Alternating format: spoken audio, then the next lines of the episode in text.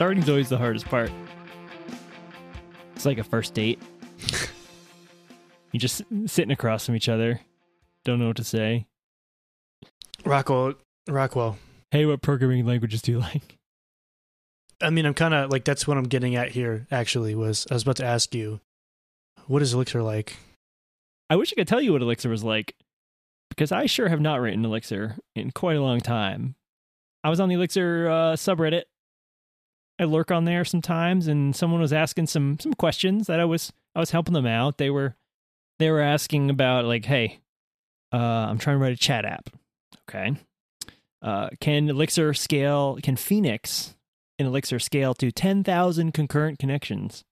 You know, should I use Phoenix or should I just do something lighter weight and just go straight up Elixir? And I'm like, all right. Obviously, some preconceived notions here about what Phoenix is and how heavy duty it is. And I was like, listen, you're you're gonna end up recreating the wheel. Like if you try to do this without Phoenix, you're just gonna end up recreating all those web conveniences that Phoenix provides for you, and doesn't give you a lot of overhead. And uh, and I I went through all my kind of dash dashboard stats and spat out a bunch of numbers. I was like, okay, got about 50 to 100 concurrent connections. We push out about 90 messages per second on average. And uh, I've got two tiny instances on AWS that sit around like 1% CPU on average, right? And like, you're going to be fine. Like, don't pre optimize this. Yeah, I've seen a lot of conversations around that as well. Frameworks generally being considered a lot of overhead, right? So if you're trying to think of something in in performance terms, you almost get steered away from Rails or Phoenix or whatever other framework you're looking at, right? Phoenix is like 42 files. That's what I that's, see. That's what I that's what I'm meaning though. Is that it's yeah, it's different. Um, Phoenix is definitely different in, in in that realm, and that was my experience too. Actually, like when we when I first inherited the Rails app, I was having all sorts of troubles keeping it under control. Uh, in terms of just not ballooning the server costs, and after we had switched to Elixir, uh, I had paid like zero considerations to performance outside of regular database design, mm-hmm. and it used like a quarter. It, like it cost a quarter of uh, the the total price of hosting the Rails app that we had. Granted, the Rails app that we had inherited was written poorly, but it was like an instant just sigh of relief. Like, okay, now we can continue on. We don't have to worry about dragging an anchor along with us. But I guess it comes down to your priorities, which is a different conversation. But uh, sure, sure, yeah. So wait, so so so what is a tiny like? What is what are the specs on a tiny instance? Do you know? Oh, I, I was I was uh, using hyperbole there. I'm using a T3 medium instance. Um, a T th- the T instances come with uh compute credits. So like they give you CPU up to a point, and then if you go over that, it starts to eat into your like credits that you've accrued. Uh, so they're good for bursty, you know, CPU that you, okay. you don't need you don't you don't need a uh, continuous CPU power because otherwise you just eat through the credit and they throttle you. I've run into that before, and that is not fun to troubleshoot. Why everything is going slow as molasses, uh, because you ate through all your CPU credits. Anyway, so T3 mediums, uh, I forget exactly. They're thirty bucks a month and I have two of them because of you know redundancy and they're you know load balanced and clustered. Uh, but I don't need them for performance reasons, just for you know uptime reasons. Right, right. And then um, I forget how much RAM they have. I forget how much CPU they have. It doesn't matter because like the app uses 200 megs of RAM. Like that's it. It's nothing. That's funny. I think I think at DK in DK's heyday, I mean it's still running, so people are still using it. But I think in its heyday, it's like 500 megabytes, 600 megabytes at the very, very most. And that's when we were running in, you know, thousands and thousands of jobs uh, for different things. Sure. Yeah. Ecto is like the big RAM user. And plus, uh, the Beam just in general is is very, very loosey goosey with memory, right? I mean, it's, the garbage collector is very lazy, mm-hmm. uh, which is just how it works. You know, I, I kind of pre optimized some of that where I did a, a kind of I, I actually manually run some garbage collections because I uh, I know I can, so I just try to keep that number down, even though I don't, you know, need to. But it helps my mental health to keep yeah. it down. I've been I've been struggling with that a little bit with React, and it, well, in terms of like performance and and thinking about performance and experiencing uh, maybe not performance issues per se, but just like annoying things. So I use console logging debugger a whole lot for things, and the projects that we're working on are they don't use class based components at all. It's it's all React hooks and functional components, and so we end up using use effect for things, and it's a crapshoot trying to figure out like, okay, what is making this thing re-render ten times? Why why is this thing re-rendering ten times? there should be no reason for this. And it's so difficult to debug. The dev tools are basically useless, if I'm being honest.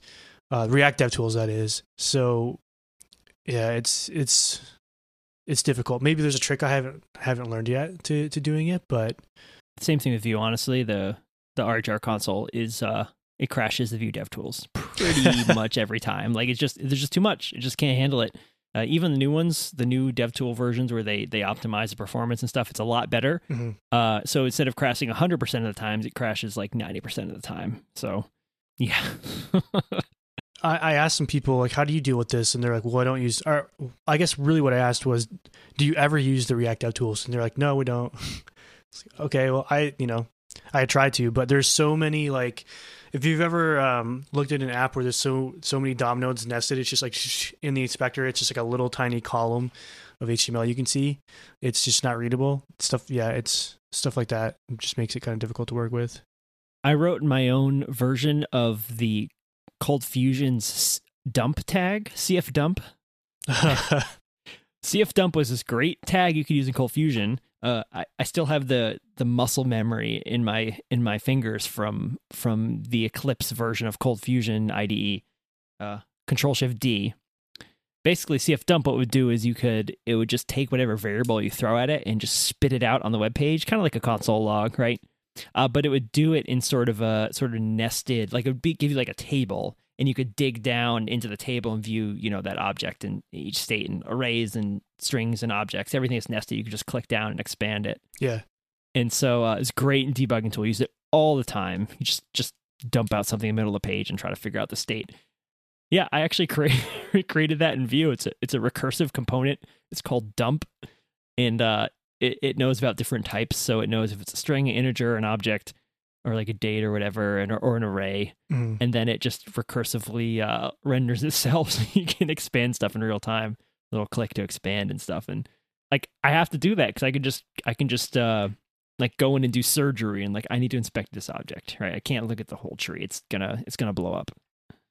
you basically recreated some PHP stuff there. Yeah, pro- probably. Yeah, var_dump. Cold Fusion probably stole it from PHP. Yeah.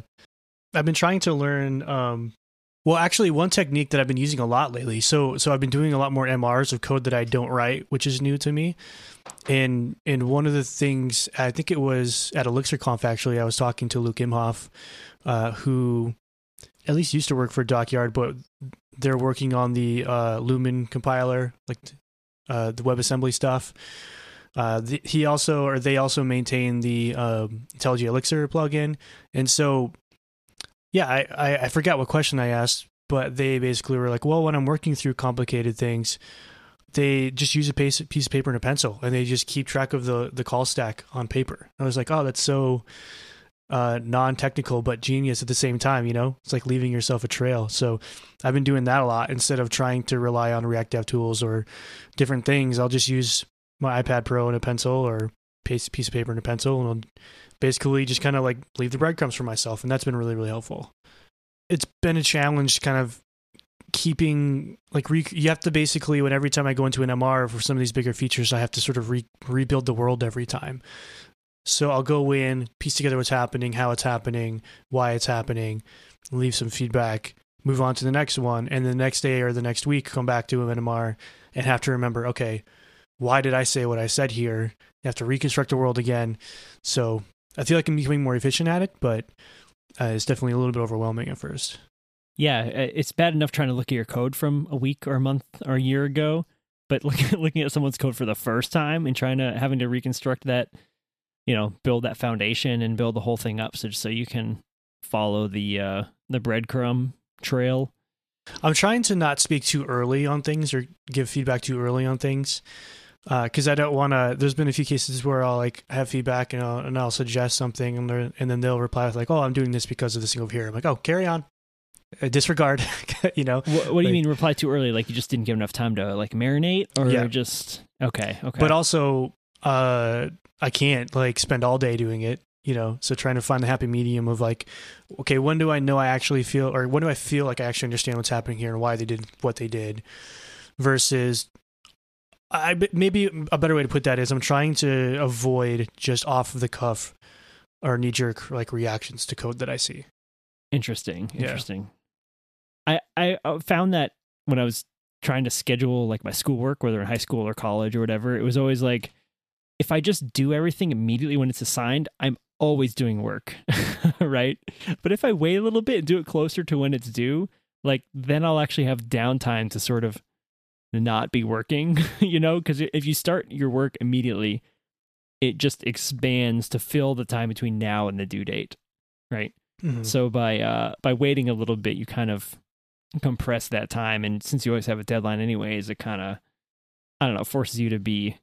I'm not saying like procrastinating until the last like three hours before a project is due at midnight. Like I didn't do that kind of thing, but it's like uh there's no point in doing anything immediately in cases like that. You know, just just trying to just trying to fit it in where it belongs. So, and it, that kind of sounds like the same thing where you know if you're just always constantly responding to email or or you know responding to pull requests or merge requests that come into your inbox as soon as they come in like that's not gonna you're it's just still never end right yeah i it's just it's it's a delicate balance of having having like the dedicated uh sprints knowing that clients will see cards hanging out in a column for maybe too long right or comment about things uh, luckily the client i have now is pretty chill about everything but it's sort of like a balance of actually being productive and maintaining the the appearance of being productive uh, so that everyone's happy so I guess what I've been trying to do is just trying to time box it a little bit each day. Uh, but really, what happens is my day starts out with I have all my calls in the morning, and then I look in the afternoon. I'm like, oh, I've got all this time to actually write this code and finish these features, and actually help the team. And then little by little, hey, can you do this? Hey, can you come over here and do that? Can you can you work on this other thing over here? Uh, time gets pulled away from me. Uh, you know, I check in on the developers. Hey, you doing okay? Do you need anything? Well, actually, do you want to look? You know, so it turns out it turns into like, you know, pair programming sessions or and all that's good. But yeah, it's definitely like a.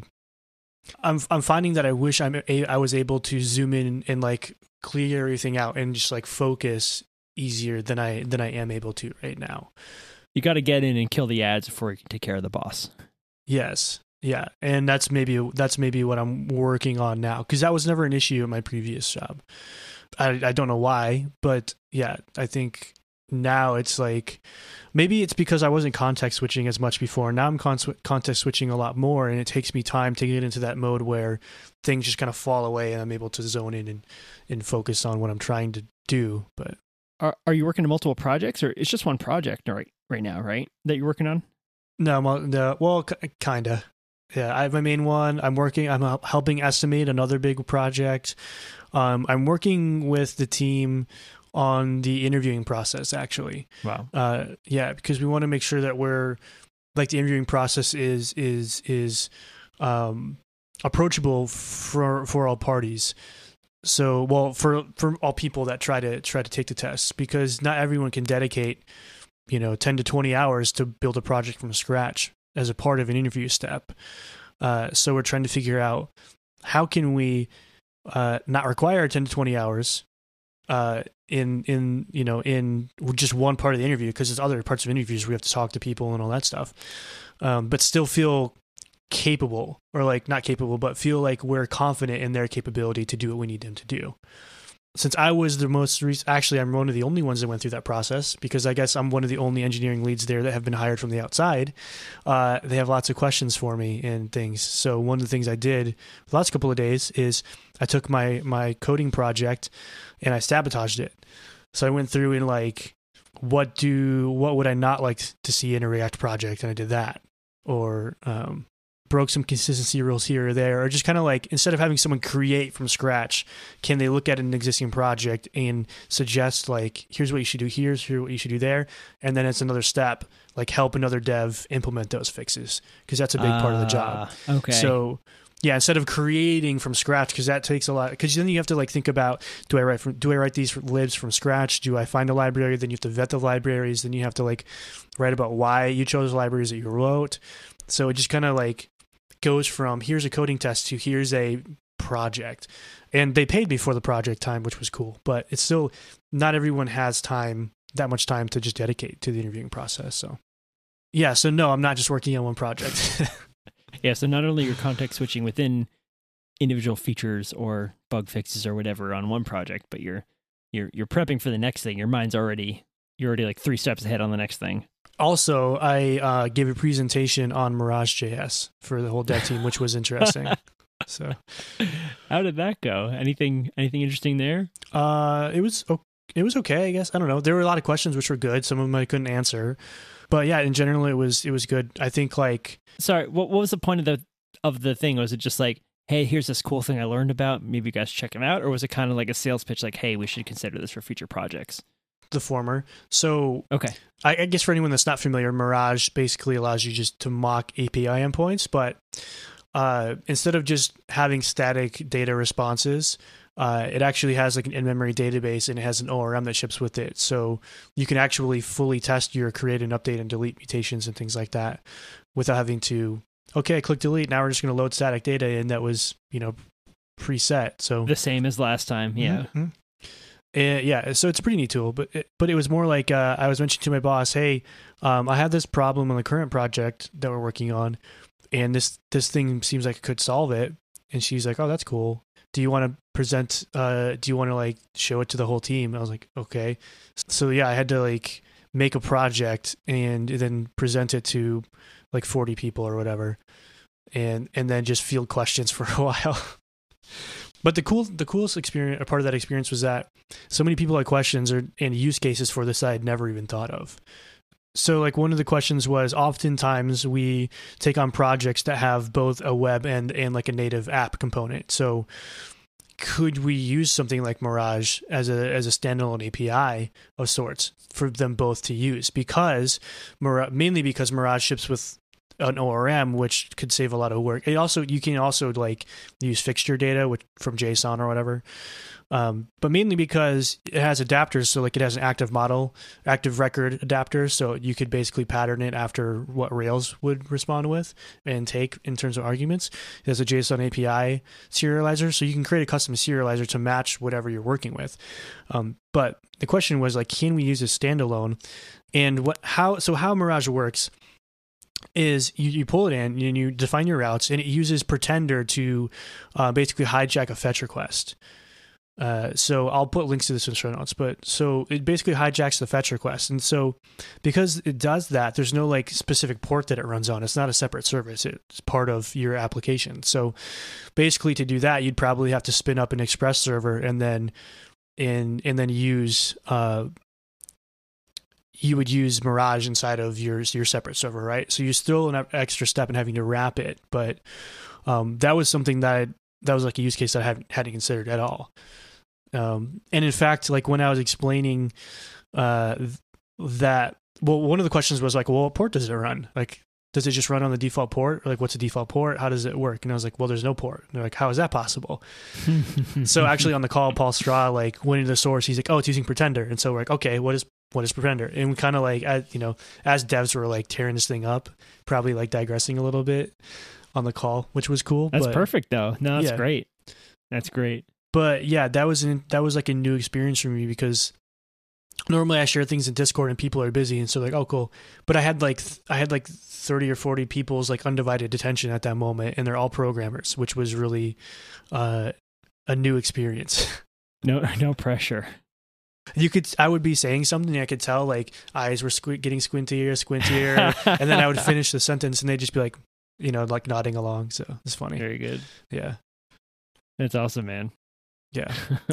Uh, so the original question was, no, I'm not just like that's. I'm doing more things. I don't. I'm not on like two projects that are you know being billed, but I'm trying to help in other areas as well. What a what a crazy role you've fallen into. Like, could you ever anticipate that you'd be doing stuff like this uh, two months ago? You know, when you're you're knee deep in in Elixir and Vue.js and just banging that stuff out, and now you're like wrangling people and code and technologies and I figured it was inevitable. Like regardless like or it was inevitable in, in that like you know we would grow dk or side door like side door i think they're about to hire three more people wow so the engineering team would be six total. So i think it, for me it kind of felt inevitable anyway. So i was already sort of anticipating inevitable for you or for dk for me for me. Like eh, in dk or side door or whatever position i was going to be in we were growing. Got it got it. And that would have to be part of the job anyway. So a lot of what I was doing at Side Door before I left, even though it was with just a few people, like they've doubled in size now since I left. Actually, I was, you know, I was doing that there, and MetaLab is just a bigger scale, I suppose. But yeah, I, I like specifically no, maybe, but I think like the role I, I was trying to prepare myself for that because it was the only way forward that I could see. I don't know, like you you observe people and everyone talks about the management route or the tech like the the the principal route right so you go into like leading the team or you go into going deeper and being the expert on a very specific area mm-hmm. it seems like those are the two paths that you have i agree with that yeah and i feel like um i don't feel like i'm a great programmer uh i feel like there's some people that just get it naturally uh, and that's you know there's a big discussion there too. But I don't feel like I'm predisposed to be a good programmer. But um, I think, well, I guess I'm not really predisposed to be a good people person either. But I think like I think, but here we are. I think music really taught me a lot about the people side of things. Uh, and it's not that you're working people, right? I mean, kind you kind of are. The business of music, right? Yeah, yeah, yeah. The business of music, like yeah, you're genuinely interested in meeting your fans and talking with fans and stuff, but also you're interested in selling them a t-shirt. you know? So that kind of uh I think prepared me for like, yeah, I'm generally genu- genuinely interested in the devs that I'm working with, like learning and growing and enjoying their work, but also I'm interested in them in moving cars to the done column. right. When I was at Agilent, long storied co- company with a lot of history, you know, previously HP, a lot of old timers there, people who have been there their entire careers, right? There was even a guy who literally had his first paycheck on his cubicle, right? Like wall. It was like for some piddly amount. Yeah. Uh, from like 40 years ago or whatever, right? But like I saw both sides of that spectrum. You know, there's this guy I worked with who I, I kind of consider a mentor, very, very technical, had a couple of patents to his name, you know, through the company um, developed uh, groundbreaking features for our products that that uh, were just technically interesting and unique to what we could offer. You know, they're operating on, on another level, right? This is the guy who literally had a, a pad of like he would get like a spiral bound notebook and just like print out screenshots and tape them in it. And they're like, "What are you doing? Just use OneNote." And I showed him OneNote, and then like a week later, he had the most complicated OneNote you'd ever seen. Yeah right? Just like a million tabs, a million folders. Great.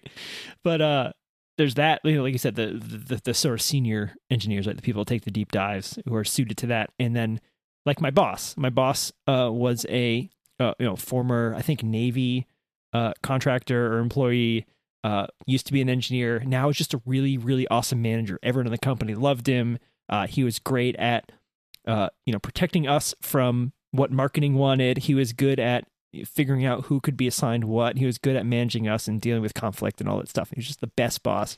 And like like you said, there's two different paths that people can go down. And, and uh, me personally, I see myself going to the former. You know, I just I just love making stuff. I just love writing code, getting dirty uh, with with with hardware and software, and just doing all that stuff and the nitty gritty. Like, give me that all day. You know, I, I kind of envy you for that ability to to to go more in the uh, the higher level route because it's just uh just different, and I can't I can never see myself doing that. I don't know. It's weird. It's weird. Um, I don't even know how to put it in words. No, I know what you're saying because I feel the same way about the principal side. you know, I I I think I would prefer like I enjoy heads down time thinking about technical things and trying to solve those problems. I just happen to think or feel that I am better at the other side of it. And that could just be because of time spent doing that. Uh, on, you know, tour, road management, all that stuff. I've spent more time doing that than like probably heads down real like computer science stuff or like problem solving with code, right? Mm-hmm. But yeah, I think like I do get some level of satisfaction out of doing those things, like you said, like protecting the team. And and Thomas was mentioning some design stuff that we had kind of like talked about last week that maybe I would talk about this week. But one thing that felt really good, or one thing I think like the the, the best thing I've done so far since joining this project is like really pushing hard to get a source of truth for for the theme and and for the UI kit. Uh, and this project is specific, like no shade or anything like that uh, towards MetaLab, but this project is, is special because it's sort of been a long term project and there's been like a revolving cast. So the designer that designed everything in, initially isn't on the project anymore and hasn't been on the project. So we have another designer who's kind of in my position where she's having to like learn all the context as she goes, why things are the way they are, why they are where they are, all that stuff. And so, you know, a lot of the feedback I was getting or a lot of the churn we were having on merge requests are, well, this is a different color or this color is named weird. Like, why are we using line divider gray on a heading? This this type style is like one off, not used anywhere else. Should it be in the theme? Should we go back to designer and say, hey, do can is there something else that's already pre existing that we can use? And and so you know, looking at the symptoms, I basically just got with the producer and designer and was like, all right, we gotta we gotta we gotta figure out a source of truth for everything. So you know, long story short, we ended up getting together and looking at the design, looking at the code. I got all of this. I got a, basically a unique list of every color, the theme, showed it to the designer. She went through the designs, got every color from the designs, and we made a unified color palette. Um, so we're starting to work like we deprecated the old colors. We're not breaking anything. We're just adding the new palette. We're not using semantic naming. And we can talk maybe more about this if you want to, but we're not using semantic naming. Each color has a unique name, regardless of whether it's a shade of another color basically like I was like, all right, there's a problem. And I need to fix it, and it took me a few weeks, but I feel like we're starting to make progress on that front, which is feels good. That's cool. That's such a thankless job too, because it's one of those things that just someone just has to do. You just got to buckle down and do it. Yeah, you know, it's like the uh, uh, the first thing that comes to mind is the NASA graphical style guide. You know what I'm talking about? Mm-mm. It's this um, it's a it's a it's a graphic design like handbook for uh, NASA marketing, logos, typography, how things should be laid out. Like it's a, it's a thick, thick, thick book that you can get on like designer websites as like a coffee table book. It's it's kind of that definitive in in how uh, how good it is for codifying all their design stuff. And uh, it just reminds me of that. You know, I've never had to do something quite that comprehensive, but man, I love me a good a good style guide, whether it's for, for code or for design wrap that up and give it to me, and I I will follow it. Well, so I mean, I have thoughts, I guess, as I'm learning because I haven't really done a bunch of theming in the past. I know you've done a little bit, barely, barely. But yeah, I definitely have I have some thoughts. And after like talking to a few people, that was another thing was we there was an engineering team call, and we were talking about some things that we had run into, and uh, some of us stayed late on the meeting, and we just talked about the theme stuff. I was like, hey, does anyone want to chat about? Can anyone share some experience here? And a few people stayed late, uh, which is awesome of them to do. But yeah, so like the theme that we started working with was all semantically named. So like line divider gray, uh, primary card gray, uh, secondary card gray. Everything was sort of tied to an element in the UI. Well, hold on, but if you if you you're already get me fired up here. sure. If you say gray, you immediately threw out semantics. Well, not necessarily because it's tied to an element. Yeah, but gray is a color. It doesn't like if it's th- like uh, say like muted or something, right? Like that's semantic. If you say a color, you've immediately lost semantics.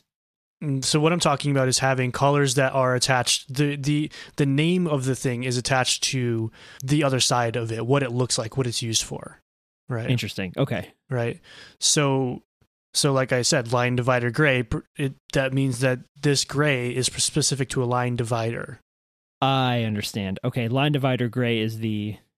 Okay, Got right. it. so it, line divider is a thing that is gray, or primary card is the thing that is whatever shade of gray it is, right? Mhm. Um, so you end up having a couple of dozen of those, a few dozen of those, right? After a while, uh, and it could be that line divider gray and primary card gray are the same color.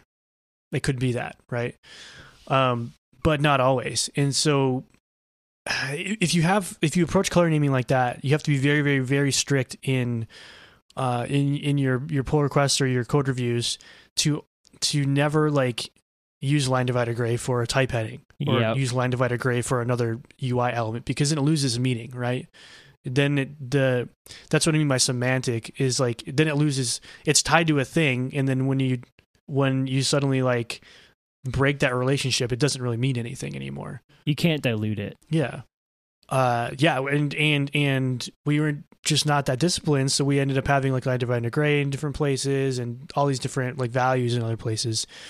And it's just really hard to to work. So I think naturally what happens when you start when that starts growing a lot is you start to start to see like okay well this hex code is here this hex code is here it's it's repeated like three times so let's extract those three repeats into another variable name so then your your your like line divider gray is actually the result of a different variable, um, which you know is whatever, but it just all feels um, pointless. To yeah, you're you're reducing duplication, but it's like for for what at that point? How many themes are you actually supporting? Is it two? Is it a light and a dark theme, or is it hmm it's just light and dark? For now, I mean, who know? It could be more later. Yeah. Do, does it need theming based off of like a particular company or client or anything like that? Could be in the future. Customizable? You don't know. Okay. Yeah. So so I guess what I mean is that like attaching your color names to the thing that it will be uh, is difficult to maintain over time. And as your project grows, that's just going to keep getting bigger because more things, regardless of if if there are other things that are still the same color, there's just going to be more things added to your project. One of the big things I had trouble with when th- I'm using air quotes theming Rowan Radio, there is a light and a dark theme on the console, and I basically had a um I kind of scope it at the body level, like I just do body class equals light or dark, Mhm. right? And then every all the selectors are based off of that. But what I had trouble with was sort of when you start nesting elements, like you've got the background, and then maybe have like a panel, and then maybe have like an input field, right? Like those are that's three different colors, and there has to be contrast between those hmm but like you can't name them like light darker darkest or you know you can't name them by like the the relative brightness of each other because maybe in light mode that looks good but maybe in dark mode you really want to sort of invert the sort of color paradigm maybe you want the background to be lighter Yep. than the foreground or maybe you want the background to be you know so it's like uh you end up with like alt 1 alt 2 alt 3 or something right Yeah. like level 1 level 2 right and it's like as long as you keep that nesting straight okay like maybe you have a chance of it coming out right but even then it doesn't guarantee that uh the light and the dark are going to be Yeah. are going to are going to look good and yeah, um, yeah, I don't know. There's lots of techniques you can use to, you know, with uh, opacity and stuff to get around that now, but it's uh, it's a challenge. It is a challenge. And and I guess the trouble with approaching things like with light, lighter, lightest, dark, darker, darkest, uh, to me at least, that implies that uh, yellow light, the distance between well, distance here, I don't know the actual proper term here, but the distance between yellow and yellow light could be different than brown and brown light, right? So yellow light could be really light, and brown light could be not as light. Uh, and that that could be I don't know I, I don't like that idea. Same thing with so one thing I brought up was like well Tailwind I, I liked it in the past and it used like one through 900 one being light 900 being dark right and uh, one of one of the people on the team was like well that that works uh, to an extent but it it's hard to scale that because you have sort of a set number of colors or shades which is which is probably fine but if you're having to work with a completely custom palette then some colors don't have there's not basically you lose sort of, sort of your uniformity right? So some of your shades again might be different. Again i don't know the word distances right? So 100 to 200 might be different. Um, and then also on top of that um, it's harder to scale when and i've not been involved in a project uh, at th- this size that they were talking about but when you have multiple design teams and multiple engineering teams all kind of working off of the same palette uh, and working on multiple projects off of the same palette, it can be really difficult to just constrain things to just that set of colors. Um, and and they were saying that the only real way that they were able to make things sane was each color, no matter the shade, had a completely unique name, and that was the sort like if if you use that name, that was that color, that was it, kind of like a Pantone book in a way. Uh, because across projects, if you're saying you're talking, it wasn't like Gray 200 or whatever. I think they actually used a website. There's there's a bunch of sites out there that you pop in hex code and it generates a name for it, like uh, Ghost Gray or um, I don't know, different. They just give them names, right? So basically, at that point, there was one main list that had it was a source of truth for every color, and that was it. So we don't have our project's not that, that big. We're not working with dozens of people and different teams on different different projects and stuff, but uh, we're trying to go that approach a little bit because in the color theme that we have, we don't have any semblance of rhythm between the shades, right? I think that trying to go with lighter lightest or 100 200 would wouldn't even work for us in the first place there. How does this fragmentation happen? Like it seems like there's if if I see a color I want to use, I'm going in and just copying and pasting the hex code. You know, like uh, who's who's changing those? Is that is that what people are doing? They just come up with their own colors willy nilly. Well, no this this project is unique, like I said. Okay. So we inherited a bunch of the code base from the client already, and then the original designer. From what I understand, again, this happened. This all happened before I was there. From what I understand, we inherited a bunch of the code base from the client and also the, the original designer that worked on the project um, didn't have access to any developers, so they were just going off what they were told. Hmm. Uh, and so a lot of it was just kind of like on the fly, ad hoc designing on both sides of things.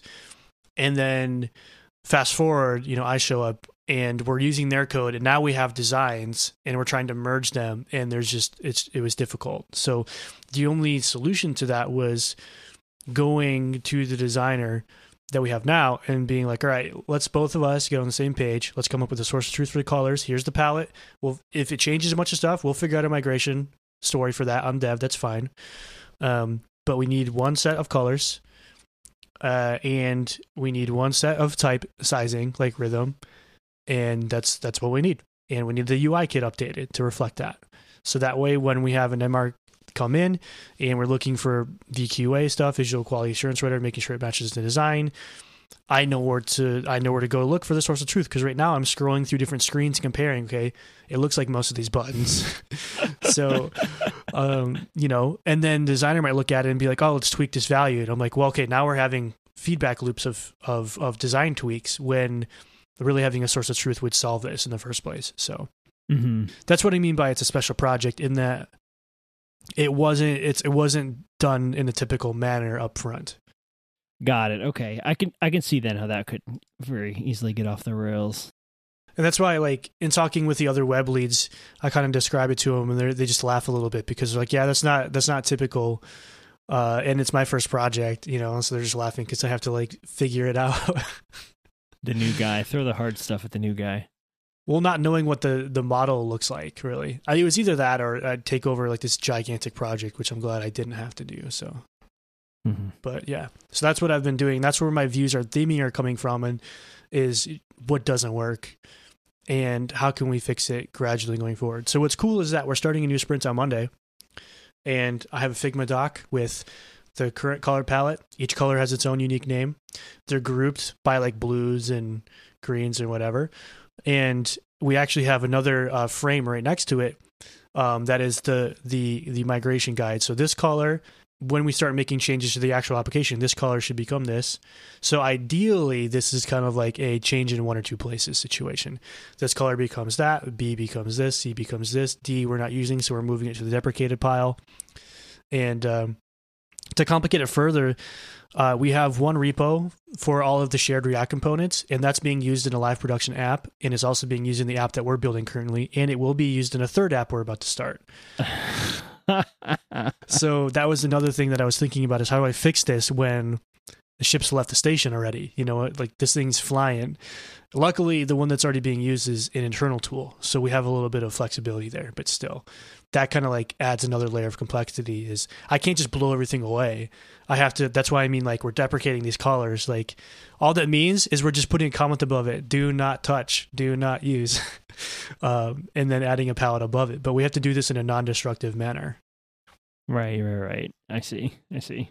I can just do a global find and replace. It's easy. oh god because i don't have don't have access i've never even seen uh i've seen actually no i've seen a screenshot of the other app so The real question is are the themes good? Like light theme and a dark theme. Sometimes one can look better than the other. Are you happy with them so far? Or do you not care because it's not your wheelhouse? You just have to implement it. i do not care Okay, fair enough. As long as the designers are happy and the clients are happy, then uh, and the and, and my devs are happy, then I'm happy. Are you happy though? I will be at the end of next week when uh, these the the first tickets to like fix this crap are done. There you go. Uh, so so Joe Strouth, one in the chat, is saying I find those divider gray variables really useful, making non-semantic tokens as options, then more layers of decisions for themes, component states, etc. Right. Um, I think they can, but I think where where it broke down and became unuseful for us was that they were used in they were just used all over the place, and so they lost that meaning. What you're saying, Sean, is that the the the divider gray was used on things that are not dividers. Yeah.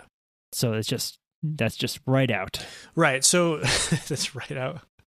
So I mean, what Joe is saying is like if you have these these sort of tokens that that uh, mean something like line divider card or whatever, then you could dynamically you know swap whatever their meaning is, and you sort of have this interface for your theme, right? So you you could like swap a dark theme for a light theme in in that way, uh, and I think that's that's probably fine. But I think like our our problems were stemming from one level deeper than that. So fixing the level deeper, I think, would allow us to sort of build on top of it, but we have to do that first. Do you have faith that this new style guide source of truth is is enough for people to uh follow it? You know, like is is it easy enough that people are going to actually pay attention to it and, and fix things, or or like is this going to be a flood of MRs to get everything migrated over? Well, that's my. I think that's my part of my responsibility is to enforce it Okay. or to help educate, or not educate. Maybe not be educate is not the right word, but inform. Right? Like here it is. Here's the source. Of tr- well, I guess the other thing I didn't mention is that I also made a different another change to our process. So um, I'm trying to be really conscious of our developers' time. I don't want to just throw them into more meetings uh, for the sake of it. But um, we used to have a weekly design review where it was just me and the producer and the designer, and I would basically try to ask questions and shoot holes and stuff before it got to uh, where we're having to work on it. But what I did was I asked the devs working with me, I asked them, would you be okay with being added to this meeting? Would you be okay with looking at designs and thinking about helping me think about them and helping me shoot holes in them and all that stuff? And they were they're like, yeah, totally. Uh, because I think they realized that they're because of the amount of stuff I'm looking at, I'm always going to miss something. And even if there's another pair of eyes, they're going to miss. They're going to see something right away that I might have missed because I was looking. I latch onto something different than they do. And so, like today, we had our our first like team design call where we had the designer and all the devs together, and it was really it was really great. So like they had never even met each other before. So we're like introducing them to each other, uh, which was cool. So it puts a face to the name. And then we just kind of sat down. It wasn't adversarial at all. We looked at some designs and I asked some questions. Other developers asked some questions. It was it was, it was like super productive. Productive meeting. Yeah. What a concept. DHH just like shivered a little bit when I said that, but but I don't know. I think like I guess like what I'm getting at with that point is trying to figure out. I, I think before I was be I was like the carrier pigeon a lot. So someone would have a question, I'd be like, okay, well let me go find the designer and ask, or like let me go find the person who knows and ask, and then I'd go back and like, okay, here's the answer, you know, and then they'll be like, well, what about this? And they'll okay, let me go back to the designer and ask. And I figured, why not cut that out? Because it's wasting my time, it's wasting their time, and it's probably frustrating. So let's just hop on a Zoom call together once a week and look at it together. Yeah, I mean that's what meetings should be for, to be honest. And of course, if we don't have anything to review, then we're not gonna we're not gonna have the Zoom call. Yeah, exactly. what a concept. But I don't know. I, I think what's interesting is that like when I joined, uh, they basically I, I asked like, do you have a template of of what a project looks like, like what my job looks like from a day to day, you know, perspective, and they're like, we don't. Every every lead kind of has their own process. So I'm emulating the person I kind of took over from, but I'm starting to make those tweaks and make it my own, which feels good because I feel, yeah, I don't know. I just feel like the changes I've been making, not that they, not that things were running poorly before, but for how I, I guess how I manage, which is weird to say, uh, it feels like it's working because following up with them, they seem like they seemed happy about the meeting. They seemed like, yeah, it was beneficial. It wasn't a waste of their time. And, and so, uh, yeah, I don't know kind of learning on on the fly, but it's not programming related. it's people related. Yeah, this theme migration's not going well. I'm gonna have to ask you to come in on Saturday. That'd be great. I'm gonna have to ask you to move this make styles call to a style component in a separate file. Thanks. now that was a thing I did today twice. yeah, I I don't know. I just sort of have like the basic things I look at or look for and ask, and they're mostly consistency related.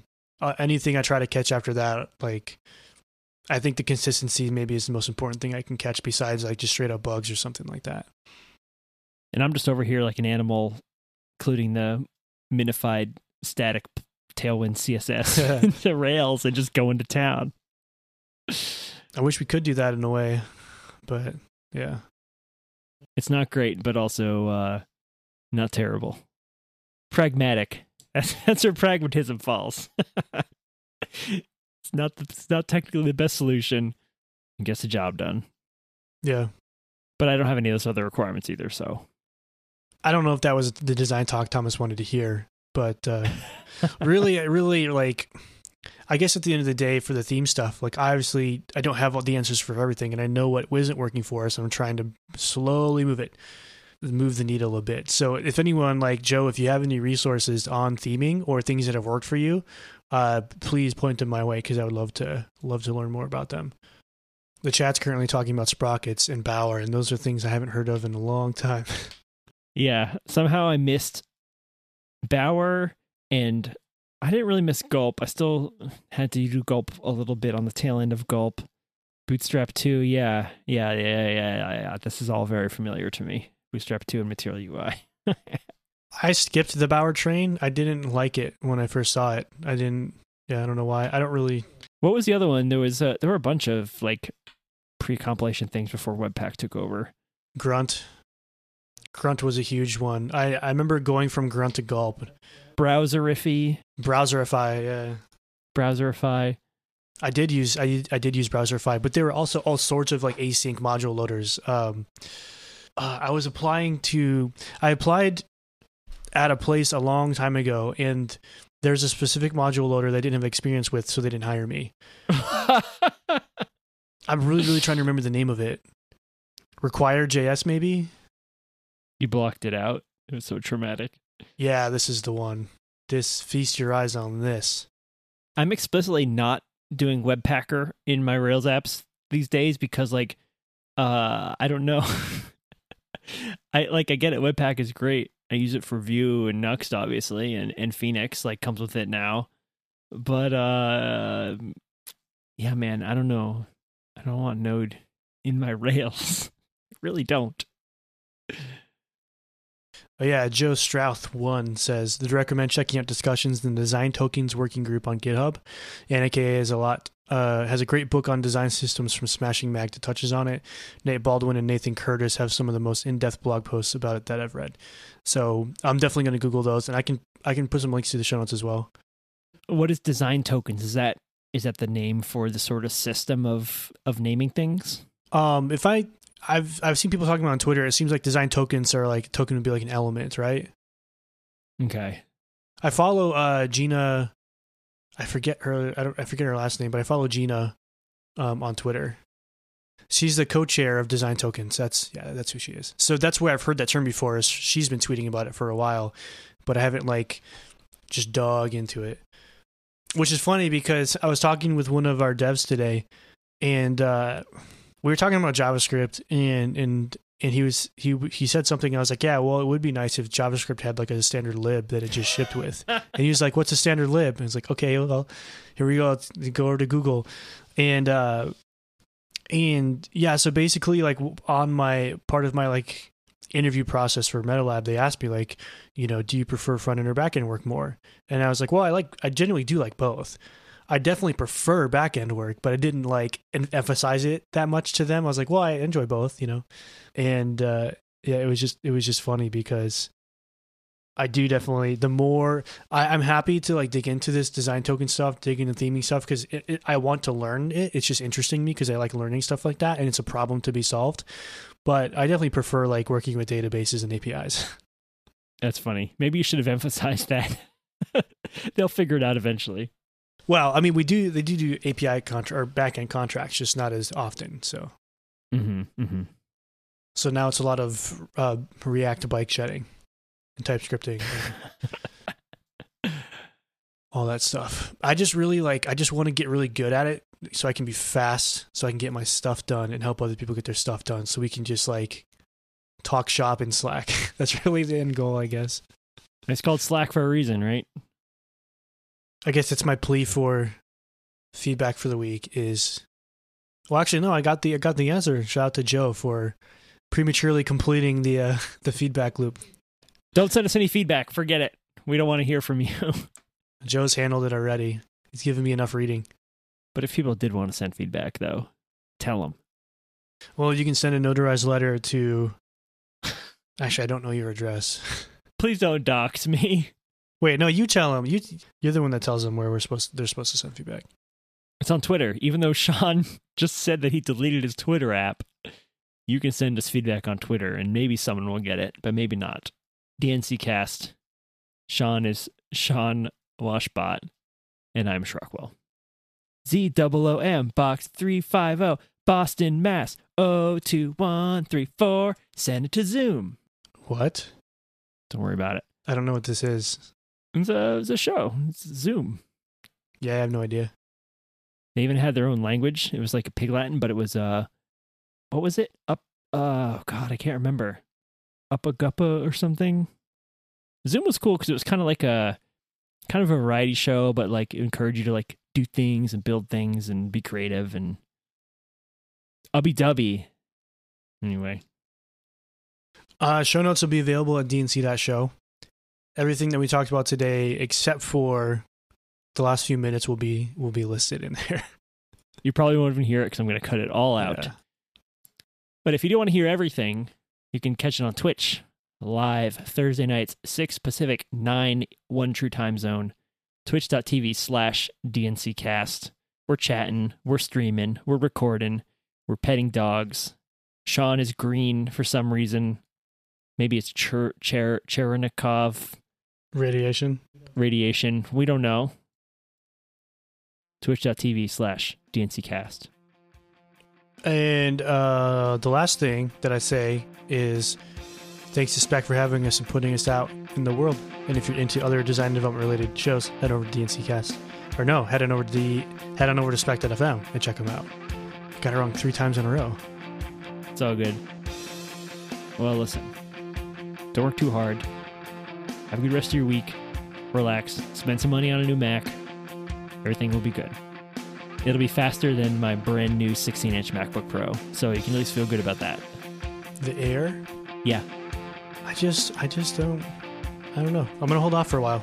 I'm gonna hold off. I got this beast of a PC here. I need, I need a new iMac yesterday, so the instant that comes out, uh, it's in my shopping cart. Uh, why iMac over a Mac Mini? Because uh, I want a really nice 5K display and I don't want to pay thousands of dollars for it. So I got lucky with mine. Well, I only got lucky because other people got unlucky. A startup went under, and my friend was like, "Hey, we got to offload these monitors." I was like, "I'll take one." but yeah. All right, man. We'll uh, talk to you next week. Yep. Yeah.